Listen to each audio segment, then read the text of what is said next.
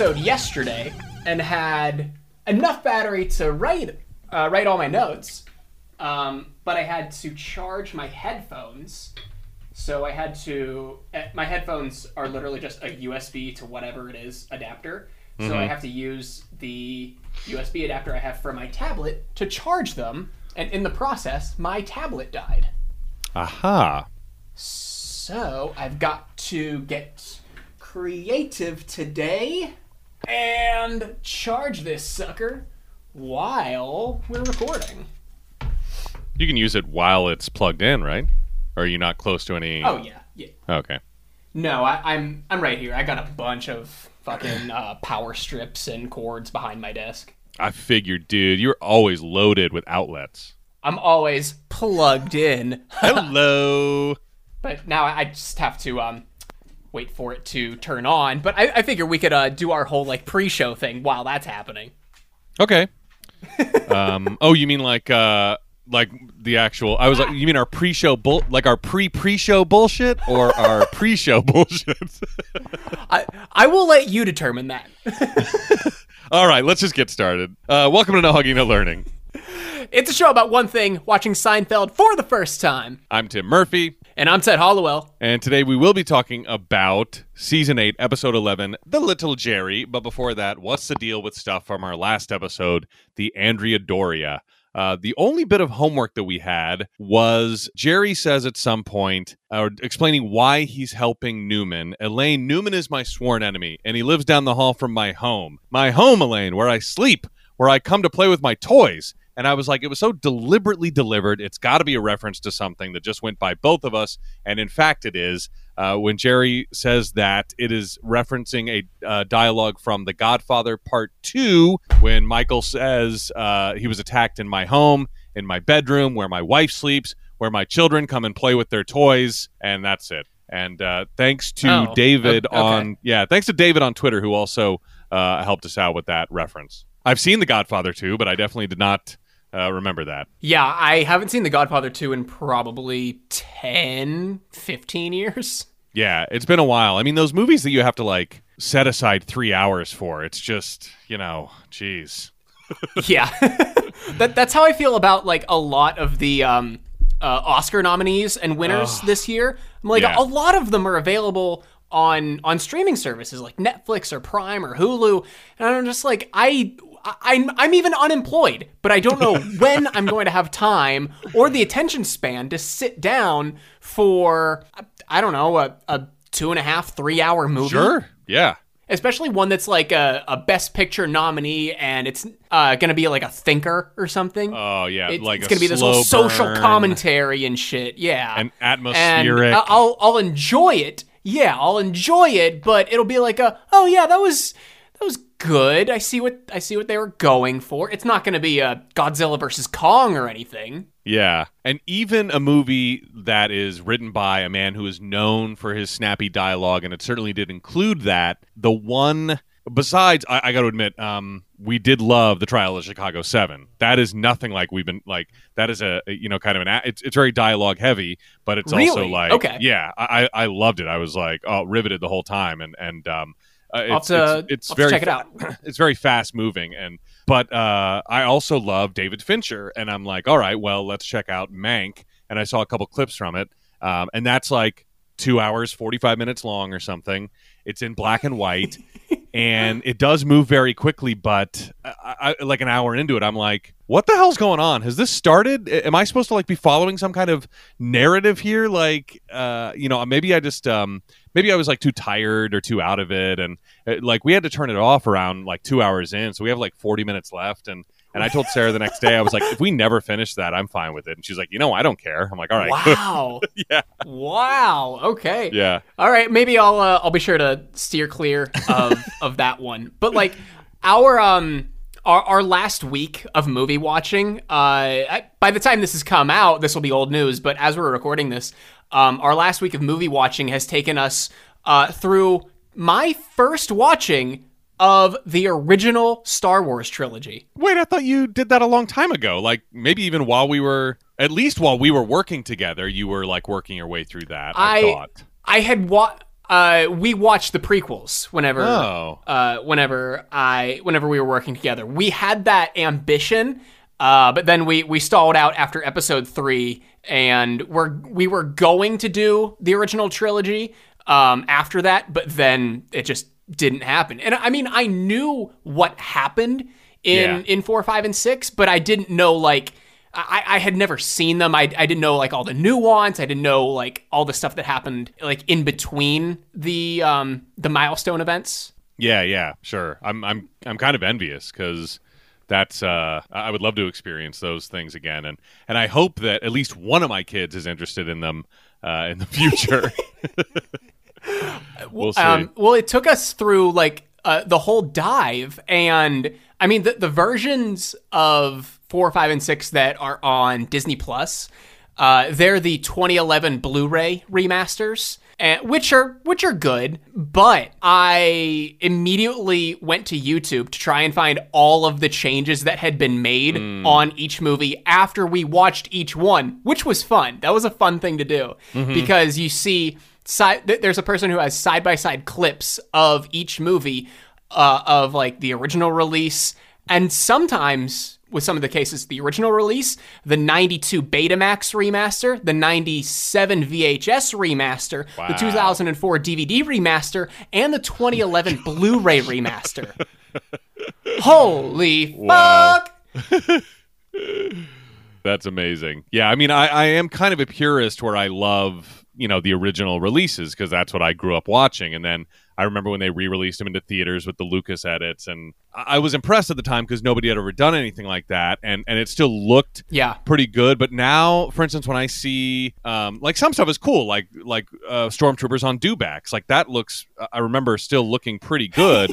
but um, when Harrison Ford walks over Jabba the Hutt's tail, it still looks to me Oh like my god. when they tried to make See, that- Poochie that's look not- like he goes back up to his home planet, and it's just the still frame moving up through the. Thing. I'm like, Uh, what? it's not nearly as bad. Uh, that's not nearly as bad as. Uh, well, I, I should say, I finally now get the whole debacle of Han shot first and Greedo shot first. Like, yeah. and watching every version of that edit, as I did in those YouTube videos, is ridiculous. Why did that change need to be made? Like in the. I think it was in the 99 remaster for VHS at 90, 97, 99, something like that. Yeah. Wh- Which is the first time they changed it. You s- he, he moves oh, so Oh, yeah. noticeably. And it's just digital. You just see him like just duck without moving his body or Yeah, yeah. face.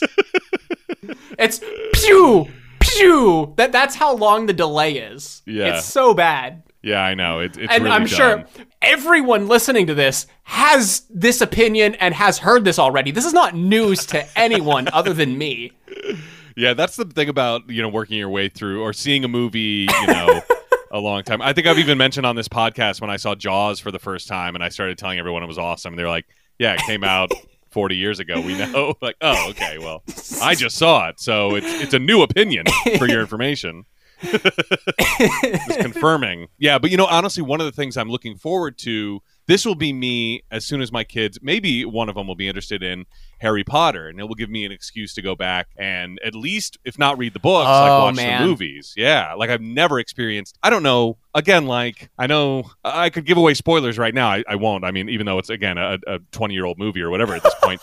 But like, I, like I, know think we're probably like to talk about it. yeah, but I don't know how anyone gets there. You know, I don't know how we get to the to the end. I don't know any of the nuances or the the in between Yeah, yeah, moments yeah. before the final battle or whatever. So uh, I'm glad we got to some pre pre show. This would, would be normal pre pre show bullshit, but I'm so I'm glad we got to it like right in the right at the end of the homework. Because that was all we had for homework. So here's Oh, some trivia and tidbits from the episode. The cold open, we both uh, kind of loved it. The scene where Kramer stuffs all of his food into his mouth. It did have to be shot six times before it was totally right. Jerry laughed at Jerry Jerry couldn't stop laughing for the first two takes. Uh, a camera ran out of film uh, for one take. The store door wouldn't open during two others, and because the outdoor New York street set is near an airport, which seems crazy to me that that they would have Yeah. built that there. Um, yeah, I have no idea where this. I thought this was on like the Paramount set, but you figure like Paramount would take that into consideration before building a giant outdoor set. But who knows? Maybe the airport came later. Um, but so airplanes were were oh, interrupted uh, another attempt.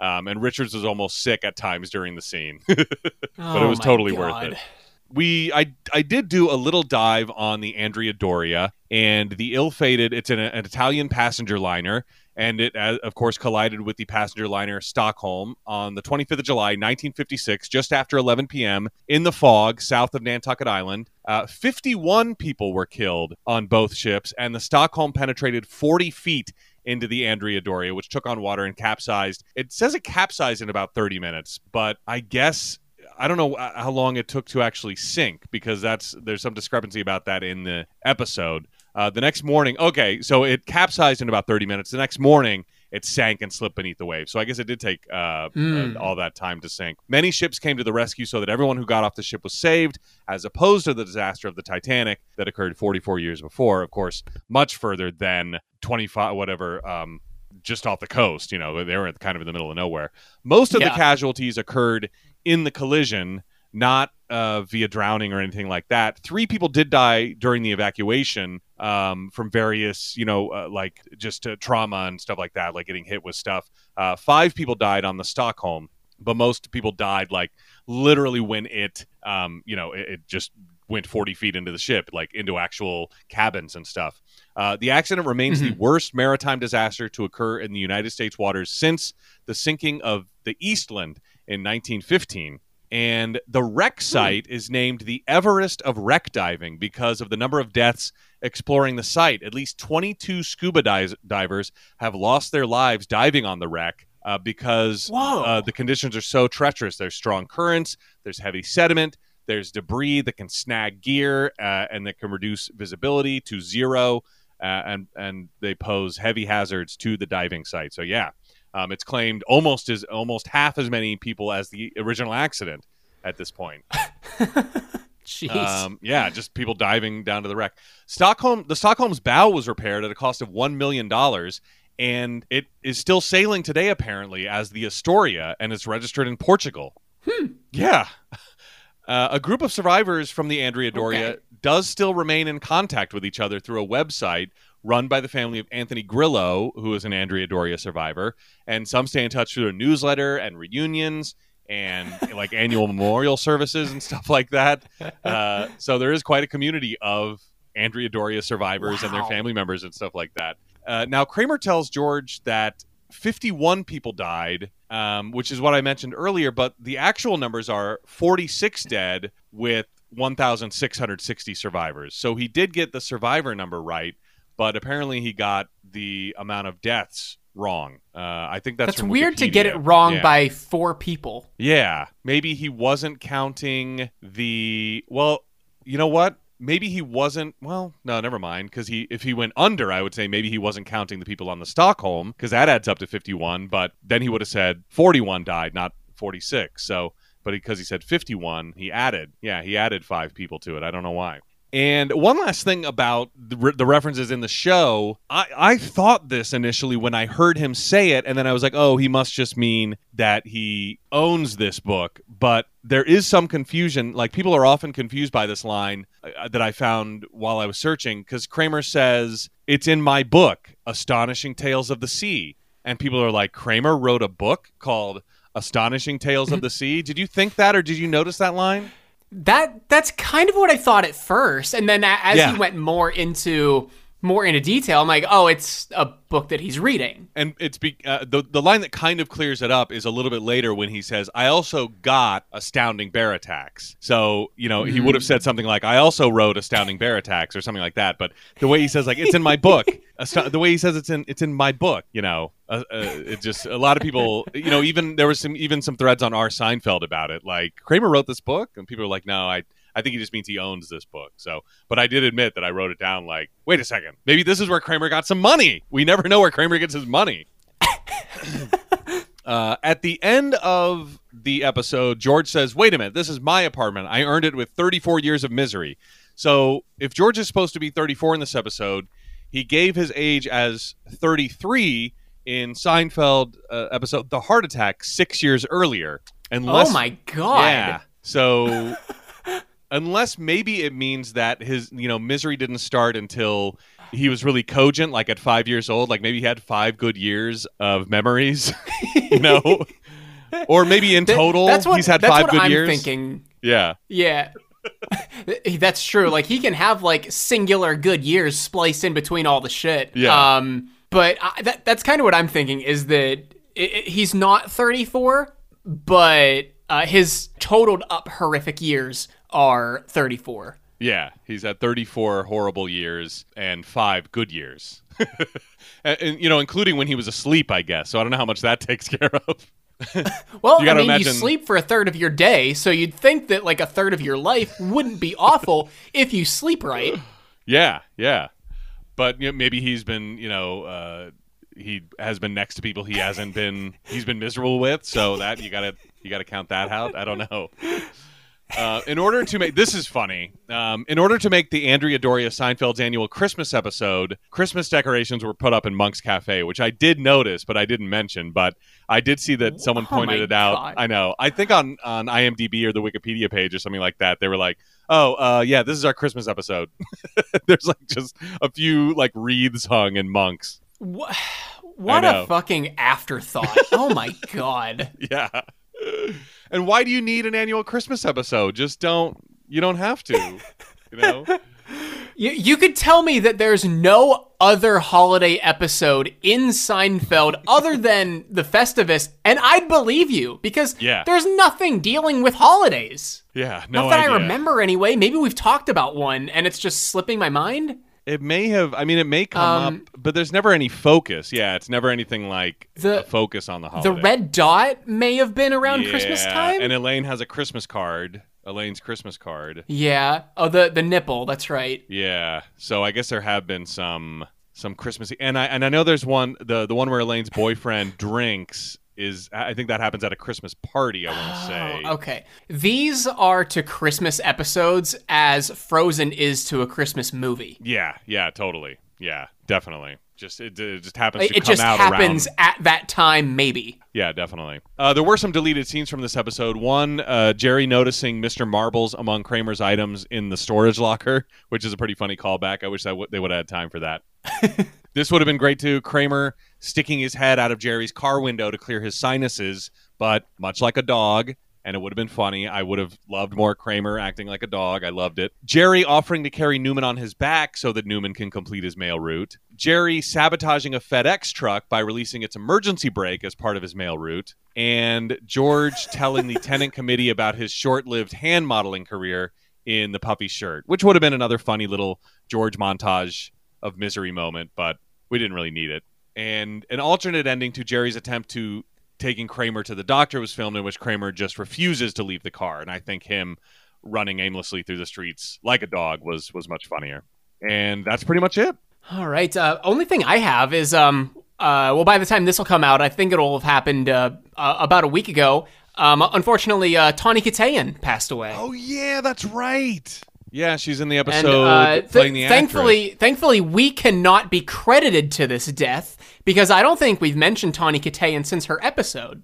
No, it's been yeah, it's been a while. But she's the one who I guess is like such a bad actress. And, and is it that she's not smart as well? I forget what the I deal is, remember. but but I know that Jerry's mind and his penis have a uh, you know they're playing chess over whether to to stay with her or something like that. Okay. Uh, any other news or anything? I don't think so. All right. Well, if you have never listened to us before, we are not a research heavy show, uh, despite the last 22 minutes being almost exclusively that. Uh, We like to have our questions come up naturally in the run of the episode and assign them to ourselves the week following as though we are giving ourselves homework.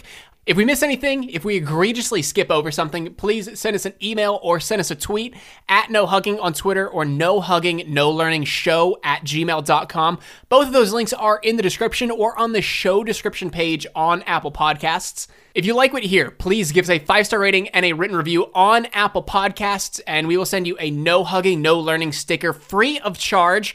Or if you don't want to do it on Apple Podcasts, you can just send us an email if you want to. Just some nice, encouraging words are always good to read. That being said, season 8, episode 11, The Little Jerry, original air date January 9th, 1997. Tim, I was four years and 20 days old at the time this episode came out. Whoa. I, I saw that and I'm like, you've, you've got to be kidding me, right? Why? Oh, just 420. Four, four years and 20 Oh, days. I never catch it. If you're counting this episode and every other episode we've got left, Tim, we have 34 episodes until we become a um I don't know. Can we become a podcast that reviews very popular movies as though we've seen them for the very first time? I, I like That, that, probably idea. exists, right? Yeah, like I, I know that um who was doing Lauren Lapkus was doing that one where they were watching maybe they were watching Star Wars for the first time. Did you see that? I forget who she was doing it with. but- Um, Lauren, I think it was Lauren Lapkus and uh, oh man, of course. As soon as I need her name, it's not it- going to come to my head. is it the woman from um, Community? Nicole or am I- Byer. Okay, different. No, it's different Nicole, Byer. Yep.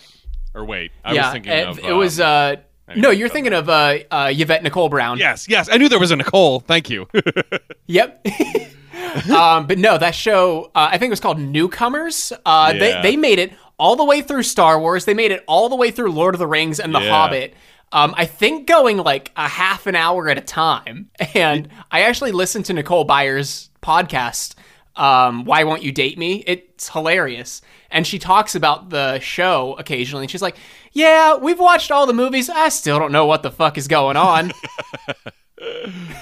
Um, that's how I feel about honestly all like whether it's the MCU or Star Wars or Lord of the Rings. Like I see them and I digest them, but if you want me to really recall all of the story, you know, like when I read people talking about, well, remember in Iron Man, uh, they said this, and then in Age of Ultron they said this, and then that connects to this, and I'm like, oh wow, yeah, I, I definitely didn't pick that up, but or or like you know, I'll forget major plot points from the other movies and i'm like I, I don't know i just i just don't retain i'm just enjoy it in the moment and then I don't Yeah. know, maybe that's why they're so rewatchable. Um, but what if we just watched on, like only movies? They don't have to be critically acclaimed or anything like that, but only movies that are like over three hours long. oh, fuck you. But but the podcast has to be thirty minutes. Wow, we set a timer and everything. I Yeah, would, I I, would so. do that. That's I think great. we just cut it off. yeah.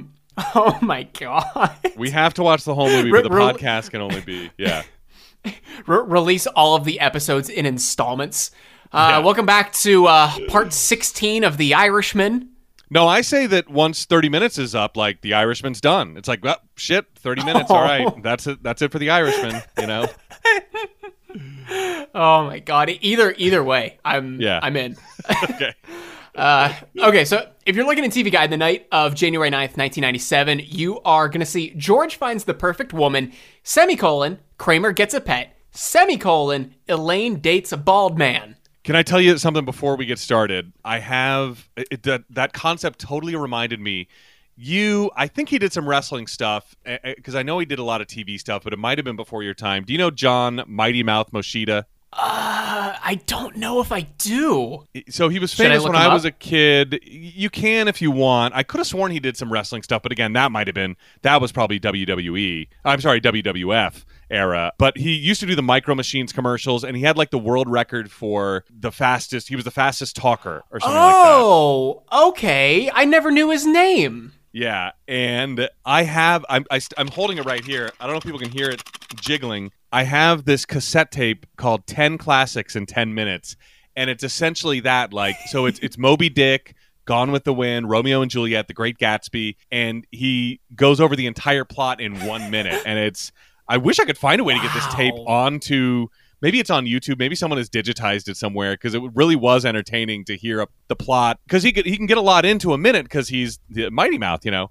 But um, he, you know, it, it, it's enter- it's funny to hear. So that would almost be funny to do. Like, you know, it, it is a recap. It's not necessarily a review, Oh but it's just God. like, all right, The Irishman in thirty minutes. Here's how it starts, 1950.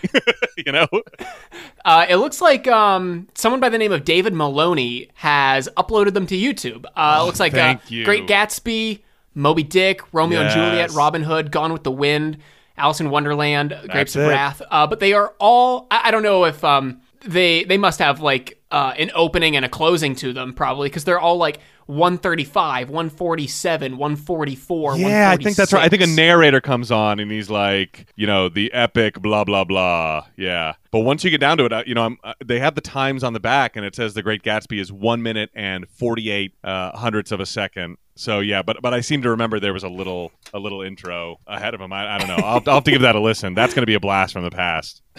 okay. Oh my gosh, yeah. I'm gonna I'm gonna keep that window open uh, so I can look at that later. uh, so we we start with the cold open uh, with the little Jerry. Elaine and Jerry are waiting uh, outside of a Chinese restaurant, uh, and Jerry waited for Elaine outside of the auto show for five minutes the other day, and she never showed up and she's like, "But you only waited five minutes." He's like, "What? The, what's the difference? You never showed up." And what they, what Elaine discerns is that the longer you know someone, the shorter you wait for them. And Jerry ha- tells Elaine that he told George to meet them there in ten minutes. It's only been five minutes, so they've essentially waited negative five minutes for George, and they decide to leave. Uh, at which point, George comes around the corner, excited that he's five minutes early, prepared to wait for Jerry and Elaine, who, of course, have already left. uh, we open at Monk's, and Kramer is telling Jerry that a check that he bounced is hanging up at the bodega. Uh, meanwhile, George comes in all excited because he gets to check out a woman's prison that the foundation made a donation to. And Kramer also uh, is horny in the timeline talking about caged heat. Oh, that's caged heat. Um, Ugh, that felt real creepy.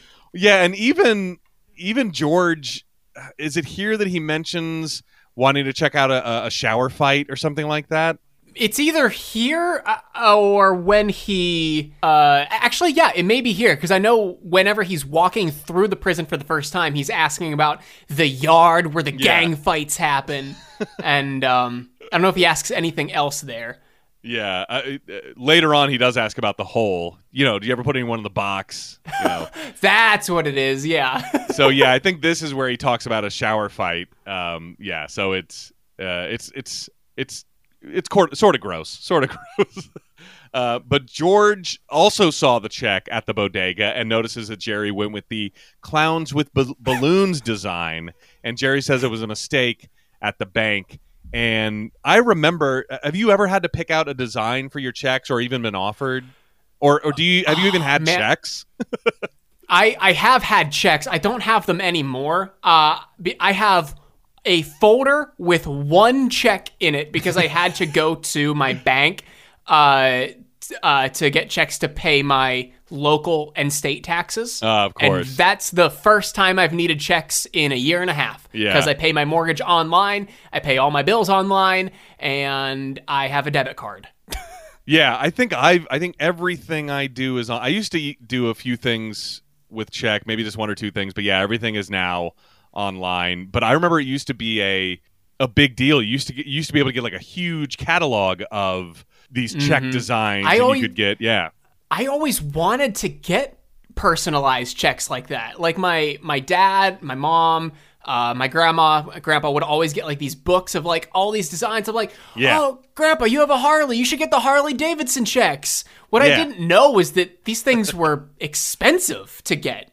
Oh yeah, um, especially like at the time. Um, yeah, if you wanted licensed, but like I, Looney I always wanted Star them. Wars checks. Yeah, you were gonna pay for it.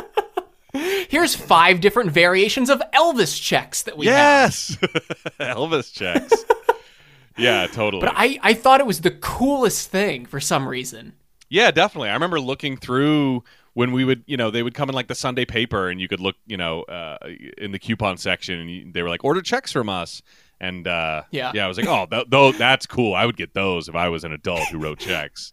Marvin the that Martian. Uh, that same premise now exists in uh, the companies that'll sell you stickers for your debit and your credit cards. Oh, I, oh yeah, I, I didn't know about that.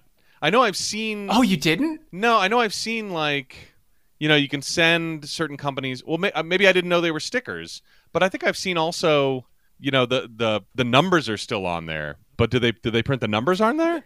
Uh, there are some companies where you can upload your own image, and that'll yeah. be the card with your okay, image I on it. I've seen that. Uh, yeah. But but there there are some companies um, especially ones like if your card has the tap to pay, um, where like you don't necessarily need the numbers on the front, because maybe they're like printed on the back or something, where it'll just cover up the whole front. Or if you're good enough to, I'm, I'm not good enough to remember my numbers. I still have to like pull that. We were talking last week about having your enter your card every time on, on certain things, and so yeah, I'm constantly yeah. looking at the front of my card. But yeah, I always see people who have like you know Maybe- the shut up and take my money JPEG on on their card and stuff. Oh yeah. I'm sure that's uh, a, if not a bestseller for them, one that they hate printing because it comes through every other day. Yeah, Elaine comes in with. Uh, a new boyfriend named Kurt, aka John Michael Higgins. Did you recognize this guy? I thought he looked familiar. Um, did not recognize him until I looked him up and, and saw like what he looks like now and what I know him to look like. But oh my god, he looks like a baby here, and, and the shaved head makes him look even younger. Oh, I know the shaved head and the beard. I'm like, whoa. Oh, if he if he didn't have such a recognizable voice, I would have been like, I don't know, is that him? Like, yeah, I don't, I don't know, just unrec, uh, you know, just very disguised.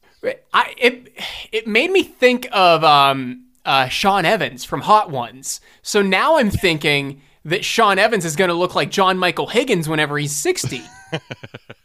I've never actually seen a real episode of Hot Ones. You know, but I I know the concept, um, but my the the most of it I've ever seen is the SNL parody of it, and now I can't think of Hot Ones without going in my Maya Rudolph Beyonce voice. I know that you bald bitch. that oh my god. yeah, I mean, how honored must that guy be? Like, I wasn't. I'm an SNL skit. Like, I just keep life keeps getting better. Oh yeah, he's actually talked about that on recent episodes. Uh, Yeah. Like people have asked him, like, "What was your immediate reaction to the SNL parody?" And he's like, "Dude, I was over the moon with that." Jeez, yeah, yeah, that's awesome. I got to get on that game show, the game show version of that. I don't even know if that's already on, but I bet I would kill at that. I don't even know Um, if they're still producing it. Damn, missed out. Yeah, we'll, we'll have to do a little dive on John Michael Higgins. Did do you know what you remember him from? I, I'm sure he's done Disney stuff. He just seems like a guy who's been on a Disney comedy. Not that I, not that you, You know, have to. I I looked up a brief of his filmography whenever I googled him. It was just like whatever Google showed me. Nothing really jumped out at me, but I knew that I knew him from something. Yeah, he's one of those guys when you need like a funny authority figure, you know, somebody who is like oh, like thinks they're in charge, but everybody makes fun of behind them, but is not, you I'm- know, like a Michael Scott kind of character, maybe. Yeah, I'm sure it's going to be something embarrassing like date movie or epic movie. Yeah, he's Actually, the, you uh, know, that's yeah. probably exactly it. It's it's probably that universe of shit comedies. he's he is one of those guys that seems like will not turn down a paycheck, you know, like he'll, he'll but he'll also show up and do the work too, you know, like he's not He's gonna. the comedy version of Danny Trejo. yeah, exactly. He'll say yes to everything, and he'll try to make it as funny as he can. And and I think you know he pulls it off probably most of the time, just because he has that uh, personality. He's also in the um the the stable of actors that Christopher Guest goes to a lot, along with another Seinfeld alum, Bob Balaban, but also you know uh, Eugene Levy and and uh, Catherine O'Hara and and and that whole gang. He's he's known for hanging out with them. Uh, and um, who's the guy that just passed away? I forget. Um, but yeah, he's he's known to hang out with them as well. And Kramer is upset about the eggs that they're serving in the diner in Monks, and he climbs over the booth to leave, which I thought was a, very funny exit. Kurt goes to uh, to make a phone call, and Elaine sits down at the booth. And I, I've always loved this line from Jerry. He goes, "Is he from the future?" I always thought that was a great funny way to point out that he's that he's bald with a beard without saying your boyfriend's bald with a beard. You know, it's like, is he from the future? Yeah, and and that joke has surprisingly held up very well. How and even like with what he's wearing, it, it didn't look dated. He, he was wearing a very uh, somewhat modern look, probably just because that look has come back into style. But how many people do you see that are uh, purposefully, by their own choice, shaved head with a beard? Now, Yeah. it's it's a very common look. Yeah, yeah, and it's also you know in, in movies about the future, there's always a guy. You know, that's that's the look. You know, a lot of times. Yeah, exactly. Um, George is kind of insulted that, or, or thinks he's uh, better than Kurt because he shaves his head. Uh, Elaine accuses him of uh, holding on to scraps uh, rather than shaving his head. And Elaine also saw the. Well, she doesn't know it's Jerry. She didn't know it was Jerry, but she said some idiot got, uh, bounced a clown check at the bodega, and uh, she laughs pretty hard about it. I I, uh, I love George's comeback to Elaine saying that he's holding on to scraps, and he's like, "These are not scraps; these are the historical remains of a once great society of hair." Yeah, kind of a. We used to live in a society. we used to live in a society. My of hair used to be a society. My hair used to be a society, you know.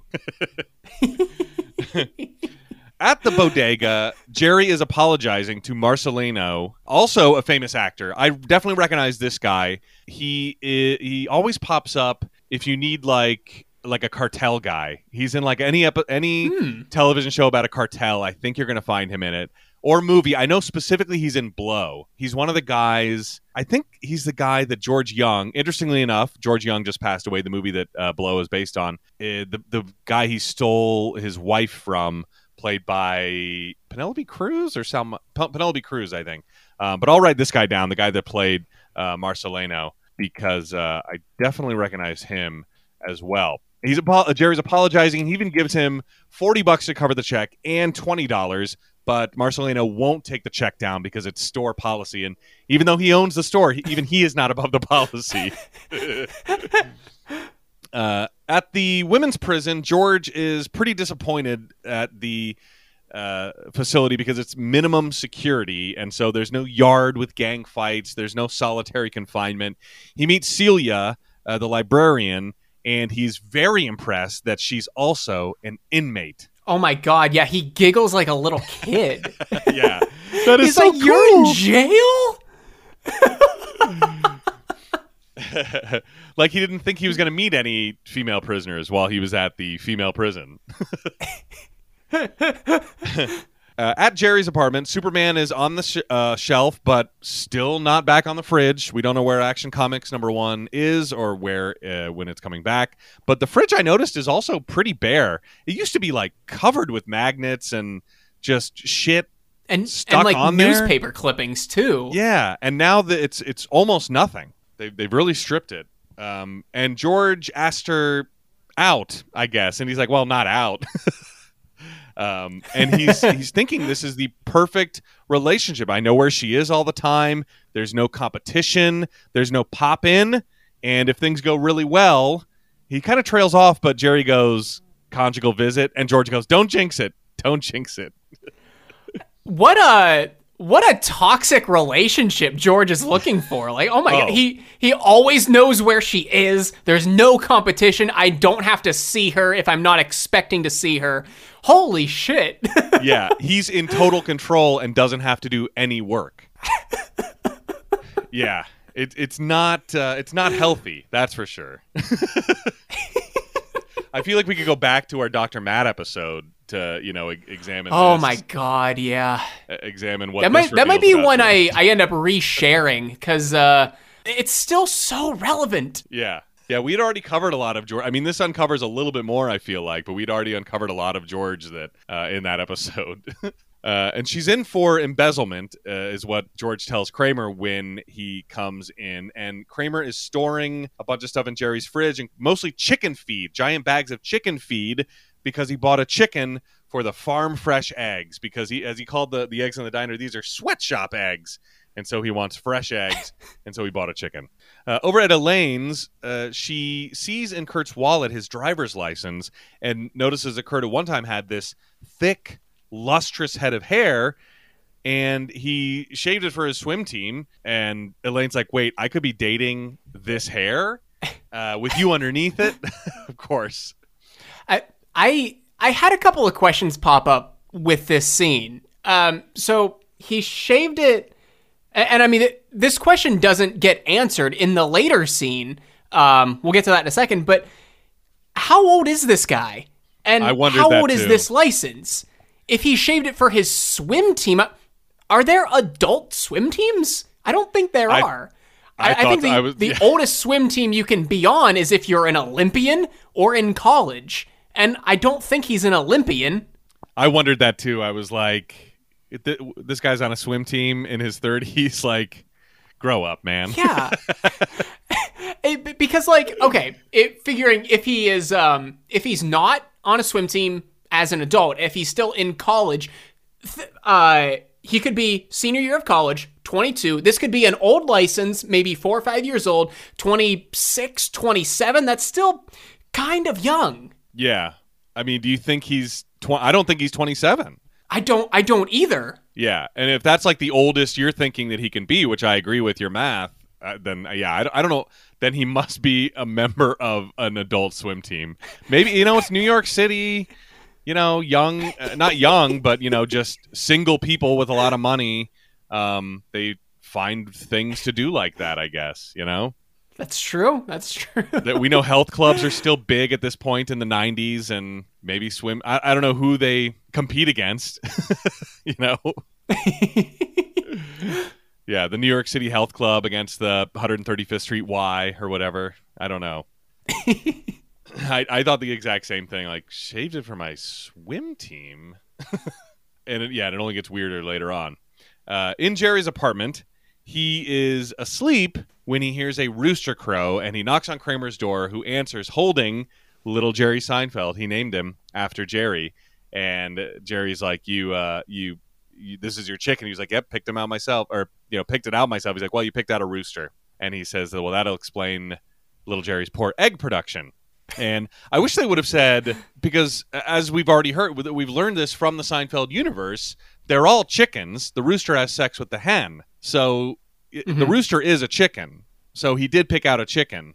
He didn't pick out a hen that would lay eggs. You know, I don't know if you remember yeah. that part of um, what was it? Anyway, when when Frank is like, you got the chicken, the hen, and the rooster. The rooster goes with the chicken. Who's having sex with the hen, or whatever? I, I forget which way he says it, but I wish they wouldn't have said it that way because he did pick out a chicken and a rooster at the same time. Uh, back over at the prison, George and Celia are having a their date. I guess it's like kind of a supervised visit. Uh, they're finishing up some sort of lunch or something, and um, you know they're not going to see each other again for four days. And Celia says, "I'll be waiting right here," and George says, "Of course you will." Not not only that, but as George is getting up to like throw their trash away, the guard does it for him. This Yeah, is yeah. the perfect relationship for George. Yeah, even I guess the the prison food couldn't have been too bad. Unless maybe George was allowed to bring something. I don't know. I don't know what I don't know what happened. I don't know if you're allowed to bring stuff into a a, a supervised visit or not. Yeah, I don't know much. Yeah, I don't know much about the situation. I don't know much about prison whatsoever. But I, I also thought that conjugal visit visits were something mostly written for TV and movies. Does anyone know? Yeah, have we do we have any listeners who have been arrested or who have visited someone who has been arrested and in prison? Yeah, is there anyone in prison right now? Is there anyone listening to this in prison? Yeah, because I'm I've always thought that was just something like played up for gags in movies and TV, but maybe it is something that actually exists. But but how do you go about it? You know, I mean, you figure if it's if the state is involved, they'd be like you know just married heterosexual couples or something like that. You know, and I, I can't imagine. I'm that- I'm sure it's something I'm sure it's something super limiting like that. Yeah. Uh, up in Jerry's apartment, Jerry's parents call, and Leo called them after he saw the bounce check in the bodega, and they think he's having money trouble. And immediately they tell him, give up comedy, get into advertising. It's time to, you know, it's time to get out of comedy. I love how quickly, because uh, how quickly quickly they lose confidence in his chosen profession, which is going very well. Multiple Tonight Show visits. He was on Charles Grodin uh, earlier, you know. It, uh, so he's obviously doing very well, but immediately they're like, "Give up comedy. You're having money trouble. Get a I, real I job." loved how I, I loved how I, I think it was Morty was like, uh, he never called Ed Roydlick, and they were looking for somebody. Like, who the hell is Ed Roydlick? Ed Roydlick? And then they say, "I'm going to send you fifty dollars," which is like twenty five cents in New York City in 1997. Oh oh yeah, I, I love Jerry's re- reply back to this. He's like, I swear, or was it? I swear to God, if you send me fifty dollars, you'll be sorry. Yeah, I, I love fighting against your parents to sending you money. Do not send me fifty dollars. Elaine comes in and reveals that Kurt shaved his head for no reason, which George is even more insulted now. He says it's like using a wheelchair for fun, shaving your head when you don't have to. and he is growing I, I in. love that. y- Yeah. Okay, I, I didn't know if you were uh, getting this or not. I, I loved like Elaine saying because Jerry uh, just doesn't get the big deal, and Elaine says, "You're not around women. You don't know how important a man's hair is." And then she just immediately looks over at George and is like, "I'm sorry, George. It's true." As he's like fighting back tears, he's like, "I do it." Yeah. He knows the truth and he's like, yeah, choking choking back the tears. And it's almost like she forgot that George was there she's eh, while she was telling Jerry Yeah. that, which I loved too, like I'm so like she was revealing it like I'm sorry, George, it's true. I know. but yeah, he's growing it in for for Elaine. And yeah, Jerry's like, "What? It's brown." You know, and, and she's what does she say? Like it's, it's chestnut with auburn highlights or something like that. That yeah, I, I, something like that. Uh, Kramer is walking little Jerry on a leash to the bodega. And while little Jerry is there, he gets in a fight with a dog, and Marcelino is noticeably impressed with the way little Jerry handles himself. man you know at, at, at this very moment i knew where this was going i was hoping i was wrong but you know it i turned out to be right Yeah, when you mentioned last week about it being problematic for a totally different, like kind of jokey reason, because you were like, oh, you know, little Jerry might be his dick. Um, I was like, oh, Ted, just you wait. I didn't want to spoil it. oh anything. god but I was like, oh, it's gonna be. We're gonna have problems, but it's not gonna be. For once, it's not gonna be have to do with you know sexual issues. uh, something i didn't even see coming until this exact moment Yeah, and it. I mean, it almost. It almost saves itself, but we'll we'll get there. We'll get there. Um, over at Elaine's, Elaine is looking at Kurt's scalp as his stubble is coming in, and she notices that there are some spots where the stubble is not coming in. And this was a pretty funny moment when he, you know, runs to the back room and then he, you know, he pokes his head back out and he is a bald guy and he yells, "I'm going bald!" And uh, th- this is this is the other scene uh, that we were referring to. This is where he says he's been shaving his head for three years. uh, if if he would have been shaving his head for ten years, for twelve years, for fifteen years, the fact that he shaved it for swim team would have made sense because that would put him in his early, mid, or even late 30s. Mm-hmm. But the fact that he's been shaving it for three years, he shaved it for swim team, means he can only potentially be, unless he's on an adult swim team, again, that being the outlier, he can mm-hmm. only be 25 or 26. It must be. You know, maybe I'll write down adult swim teams. I'll write that down. Maybe we're like insulting an entire section of our audience, like who's who's like We- huge into adult swim teams. We might be, but it's just something that I I don't know if it exists or not. What watch us be completely like aghast uh, next week whenever we figure out that there's a whole sports industry based on an adult swim team league Yeah. or something. Swim teams just full of people in their mid thirties. Yeah.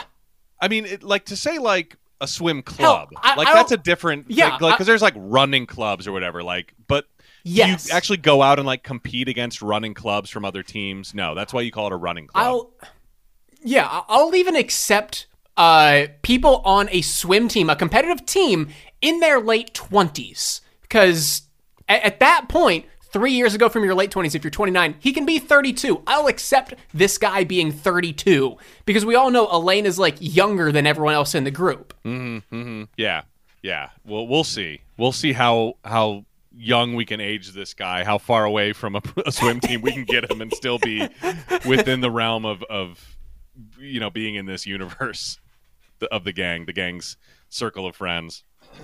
Uh, over at the women's prison, George brings Celia cigarettes and tells her, "Buy yourself something nice." With two cartons of cigarettes, which again is like another like another thing I would have learned from TV and movies about prison is like the currency is cigarettes. Is that true?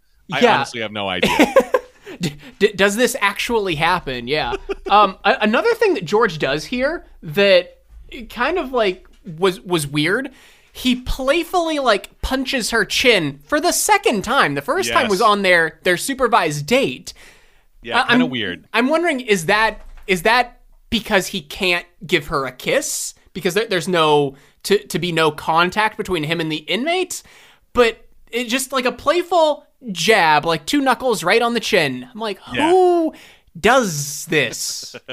Yeah, maybe it was to to make them seem physically distant. Yeah, in, in that way. Like this is all I can do, like shake hands or give you a little boop. Yeah, just Play- boop a, you. play, a playful a playful jab. Yeah, buy yourself something nice. And she breaks Ge- the what she thinks is good news to George that she's up for parole. Uh, over in Jerry's apartment, Kramer tells Jerry that Marcelino will take down the check if little Jerry wins the cockfight. That uh, and and Jerry's like, "Great, what?" and he this is where I'm like, "Oh, thank goodness somebody is saying this," because Jerry's like, "Cockfighting's illegal." I did think Kramer's response was funny, only in the United States. it's like, yeah, well, a that's where we are, and b like even if we weren't, uh, this is where he brings us to. It's inhumane, and this is where Kramer's like, it's just two roosters uh, pecking at each. You know, Jerry. I'm sorry, Jerry tells Kramer it's two roosters pecking at each other, and Kramer thought they wore gloves and helmets like American gladiators. Did you have you ever seen American Gladiators? Has that come up? Why do I feel like it's come up before? Oh, I it's got to have come up between us. Uh, but yes, I I have seen it. I know I know the ins and outs. Did you ever watch the old version, like back in the '90s? Yeah, that used Oh, to be one of my favorite uh, channels on Pluto TV. They just play endless episodes of classic American Gladiators. Oh, I loved that so bad, and I did love the um, the reboot when they rebooted it with. Uh, I think it was. Oh man, here's here's a problematic cast I think for was- you: Hulk Hogan, and guess who also was on that? Gina Carano. Oh, I forgot about Gina Carano. Oh no. Oh Yeah, she was no. crushed. Speaking of which, speaking of which, uh, she was trending this morning on Twitter with uh, uh, like the hashtag Gina Carano did nothing wrong, and oh my god, what a thread to stumble upon. Oh no. I'm guessing it wasn't ironic. No, it was people who thought she legitimately did nothing wrong. Like there was a selfie of a dude wearing a Gina Carano did nothing wrong shirt while wearing his uh, Operation Underground Railroad hat. And I'm like, oh boy. Ted, as a uh, as a young millennial, is that what you'd call a simp? Would that man be a simp for? Uh... I'm afraid I need.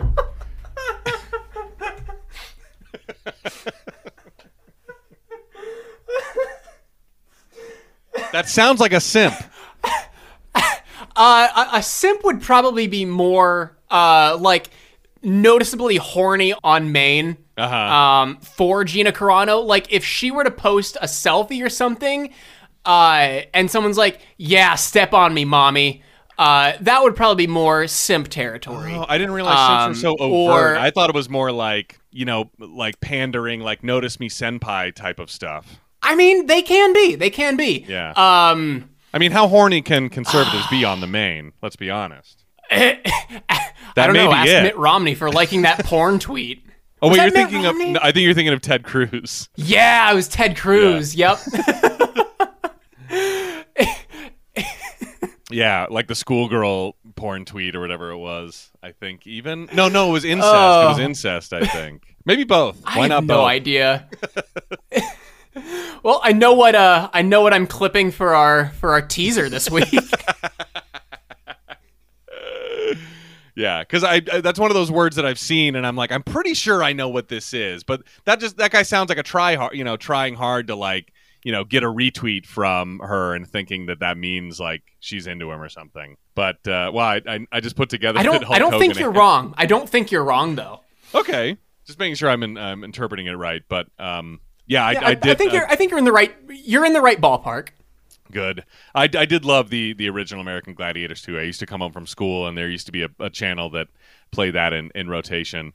Um, so Kramer runs to rescue little Oh. Jerry. Okay, okay. Wait, I, I need to. I need to What? also add this. I totally forgot. Also on the revival of American Gladiators was professional wrestler Matt Morgan, who is now a big uh, QAnon conspirator and friend of Matt Gaetz. What in the hell? Yeah, what? What is- what? Who is doing the casting for this American Gladiators revival? What did they find with?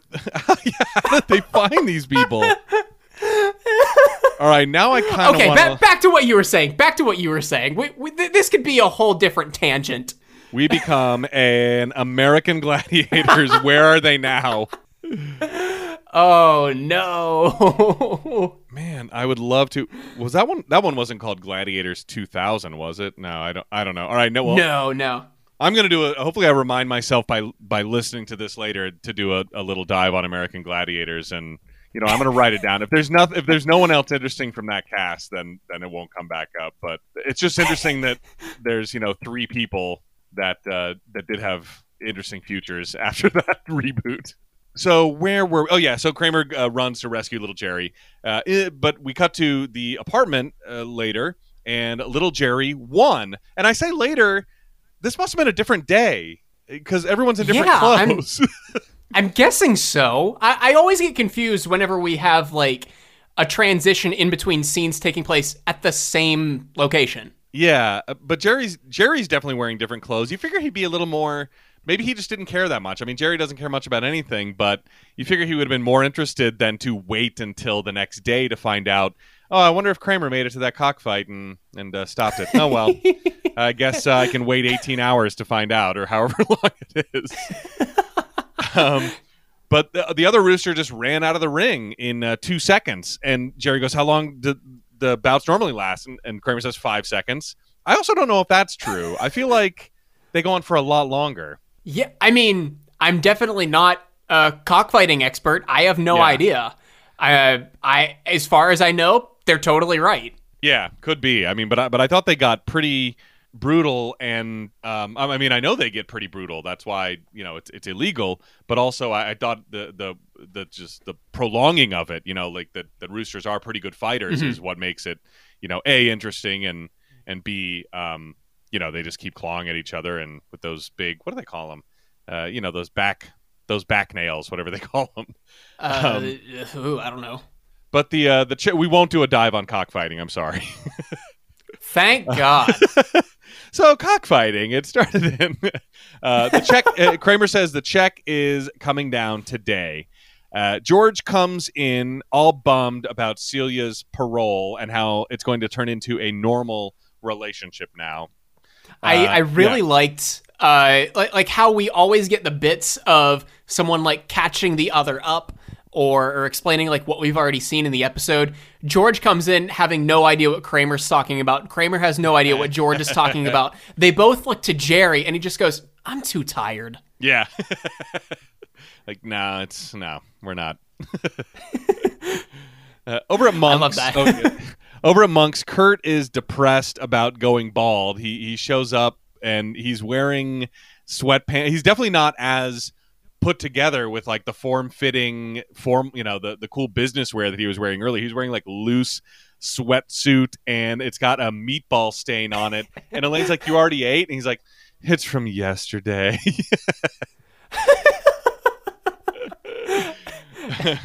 uh, and we got to the bodega where Marcelino is changing the deal because Jerry's there and he noticed the check is still there and he wants little Jerry in exchange for the check now. Uh, up in the apartment, Kramer says he won't sell little Jerry and that Jerry is jealous of all the success that little Jerry is having just because I love this just because Jerry Seinfeld is a has been don't make little Jerry a never was. Uh, I, and- I did love uh, also Kramer saying like, "You hate him because he's doing more with your name than you ever will." yeah, just another person that has no confidence in Jerry's career at this point, even though he's doing very well. All his friends know he's rich, you know. Even though he's a very well-established comedian. yeah. Why did he bounce the check? I wish we found that out. Yeah, I'm wondering if like oh my god, may, maybe like a check that he wrote or something that had never gotten cash got cashed out of nowhere. Yeah, it's it's really uh, uh, out of character for Jerry, you know, who has who has a ton of cash all the time. So why wouldn't he have a, a flush checking account bounce a forty dollar check? Why did that get returned? It's never explained.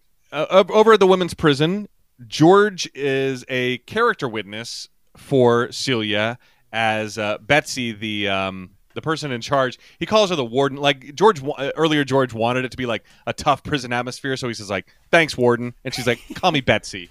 And uh, so Betsy is interviewing George as a character witness for Celia's parole, and George sees this as an opportunity, calling her uh, crafty and how uh, you know she's always got some schemes going on, and she keeps talking about how once she gets out, she's going to get back together with her old friends, the gang as she calls them, and they're definitely hatching something. but he's doing it like in a playful way, but but definitely pulling it off because Betsy, you know, kind of looks at him cockeyed and uh, you know seems very mm-hmm. concerned about the things that he's saying, but uh, so so it's working. Uh, up in the apartment, Marcelino is now uh, telling Jerry that he'll take down the check if little Jerry goes down in the third round. And I love that Jerry here goes, first of all, I'm pretty sure you can't get a chicken to take a dive. And second of all, little Jerry doesn't take a dive, so he refuses the offer on the grounds of honor, uh, even though a, a, little bit ago, and maybe Kramer's, I don't know, pep talk, for lack of a better word, did have a little effect on him. Uh, now that you know someone wants little Jerry to, to, to take a dive, uh, you know he does see it as kind of an extension of him, and and he refuses. Uh, over at George's, he's examining Kurt. Oh, go hey, ahead. Um, hang hang on one second. I I want to pull up like something that happened in this scene uh, when we're still at Jerry's that makes no sense whatsoever. Okay. Whenever Jerry. I, I don't even know how to how to describe this. Whenever Marcelino leaves, Jerry goes over to his window opens up the window and yells up to get Kramer's attention. Where the fuck is he yelling? My guess is Newman's. Does Newman live above them? That's I, never been established, I don't think. Newman has gone through Jerry's bedroom window to the fire escape to, you know, to to come into Jerry's apartment, to go in and out of Jerry's apartment in secret. You know, I think mm-hmm. he uh I forget we, we don't know if he's escaped. going up or down though. I always assumed that Newman lived below them. I don't know why. My my guess is that this is Newman, but I, I and I always thought that Newman lived right up, if not right above Jerry, somewhere above Jerry, just because of that episode. And I can't remember now when he climbs through the fire escape and. I think it might have been that episode where they were playing Risk or something. I don't remember, but yeah, I know there's been a couple of times when he's had to. And then there was that episode in the chicken roaster when he comes out of Kramer's bedroom or Jerry's bedroom when Kramer's living in Jerry's apartment. I think yeah, but I do, and I don't remember whether he goes up and down, up or down at that point. But I, I want to say up, just because that's the way I remember it, just because that's the way I've always thought of it. But that's my assumption. It was it was okay, weird okay. because it's I, not established that Kramer was up in Newman's. You know, mm, yeah, he, he could have just. I think that's when Marcelino left, just gone right across the hall and knocked on the door like Kramer, we got a cockfight to win. Yeah, yeah. I, I don't know. That that just threw me really off. Yeah, it was weird. Maybe we'll find out there was a deleted scene where Kramer and Newman were were working with little Jerry. I don't know. Uh, so over at George's, Kurt is he's examining Kurt with a uh, like a, a, magnifying glass with a light on it, and says he's got the classic horseshoe pattern, and he's got 14 months, maybe 10, and to live as if it's the last year of his life because in many ways it is. Uh, except that you'll still be able to date absolutely beautiful women who are consistently out of your league, like George. And, Kurt's in even better yeah. shape. He's a swimmer. He's an athlete. He's thin. He dresses well. yeah. I I don't think this will phase Kurt one bit. yeah, if George is having this kind of luck in New York City, Kurt's going to be just fine.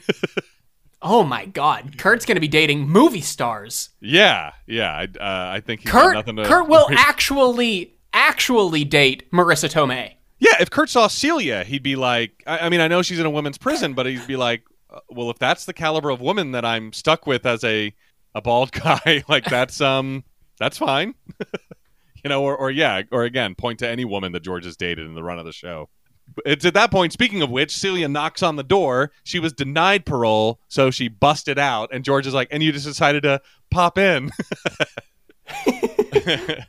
you were in the neighborhood. Uh, over at Elaine, Kurt knocks on the door and he proposes with a ring. Over at Jerry's apartment, Kramer and Jerry are training little Jerry with little tiny pads, which, you know, as, as brutal and inhumane as cockfighting is, I thought was pretty funny.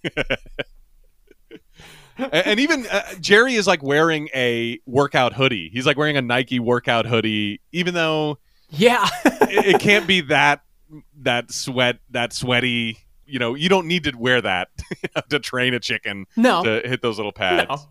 Yeah, but it was it was still a funny visual. And uh, George shows up, and he's discovered something even better than conjugal visits: fugitive sex. And Jerry's like, you know what? Escaped felons, fugitive sex. I can't listen to this. I got a cockfight to focus on. and uh, and runs out of the room. And Kramer, meanwhile, too, was running a like hot tub bath for little Jerry in the sink as well, and with like a soup, uh, you know, a soup dish. What do they call that?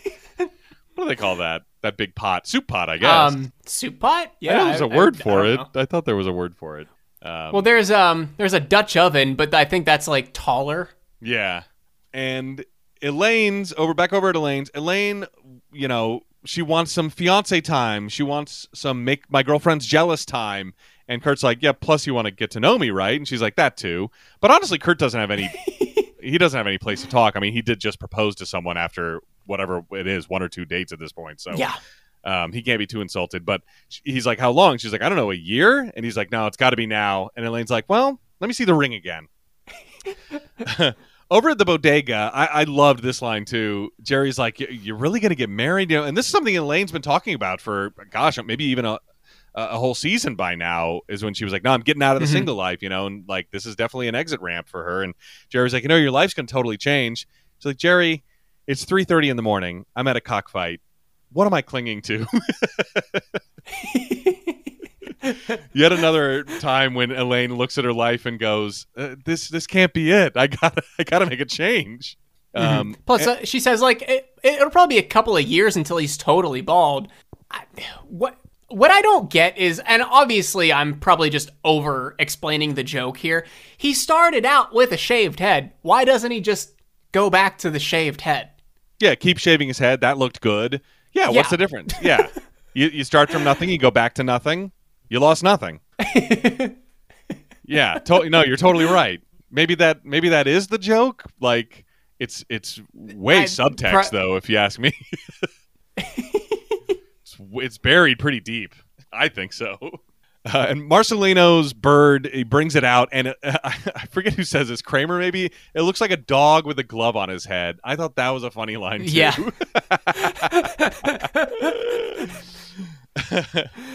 Uh, it also reminded me. I wonder whether this. Let me see. I, I can look it up right now because we know the date of this. I wonder if this predates one of my favorite Oscar-winning, maybe just Oscar-nominated. I think it won the Oscar though uh, for best animated short. The Wrong Trousers. Have you ever seen that? Wallace and Gromit.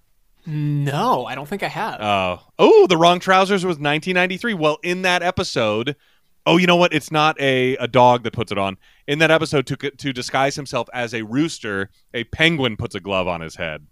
okay. yeah. Yeah, so I was like, oh, I wonder, but uh, so I, it can't be. You know, it, it's just a funny way to say it. Um, you know, roosters do look like they have a glove on their head. Neither neither one of these people made up the joke. Uh, over at Kurt, uh, I'm sorry, Kurt is at. He knocks on George's door and asks if George is back yet, and uh, Celia's like, "Oh no, you know he's not. It must have been a pretty good cockfight."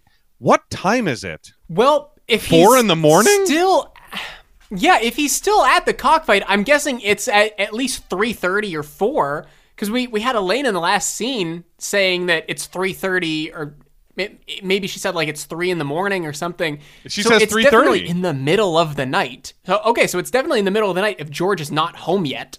Yeah, and uh, if the are maybe these scenes are happening concurrently or maybe not, but they're certainly shot like that where we cut back and forth between them. So I'm like, what in the? Why is Kurt like knocking on George's door at, at four in the morning or whatever? it's insane. And why is Celia awake and dressed? Like, jeez. Uh, well, the cops show up to arrest Celia and presume that Kurt is George just because he's bald. Oh my god. it was weird. Like we know you're bald. Like he's the only bald guy. In, pretty in New York City, yes. I'm pretty sure the detective was a little bald. Maybe you're George. You know, it's like I think you need a little more to go on. we know you're Yeah, the, the detective looked more. Uh, the, the, uh, the detective had hair, but he also had glasses, so he looked more like George than Kurt did. Yeah, yeah. You might be George for all we know. Yeah, just a weird. uh, and back at the cockfight, um, I think it's Elaine who finds out the scoop that Marcelino flew his bird in from Ecuador, and he's 68 and 0. So it's at that point that Kramer jumps in to stop the fight, and this has to be a parody of something. It's done in slow motion. It, you know, it, it seems again very deliberate. Um, let me see. I'll write uh, cockfight parody. Like I don't know, is it like from one of the Rocky movies or something? Uh, maybe or some boxing movie or something. Raging Bull, feels like- maybe. Yeah, that that's my guess. Those are the two big ones. So yeah, I'll write that down. Cockfight parody. Um, and uh, we hear sound effects and we see reaction shots of him getting pecked, and it's it's like it's like peck peck peck peck peck. Um, and he kind of yeah, it doesn't sound like anything too. Doesn't sound like anything too fierce. No. Oh, spurs. That's what they're called. I think I don't know if they put.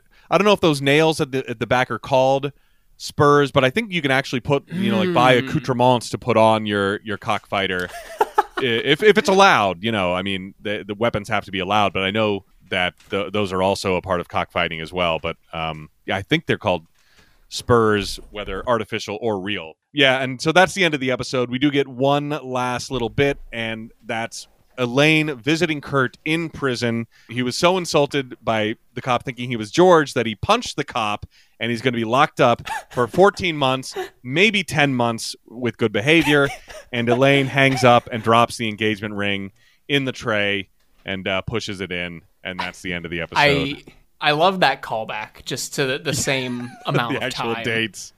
Yeah, his last year of life is going to be spent in prison.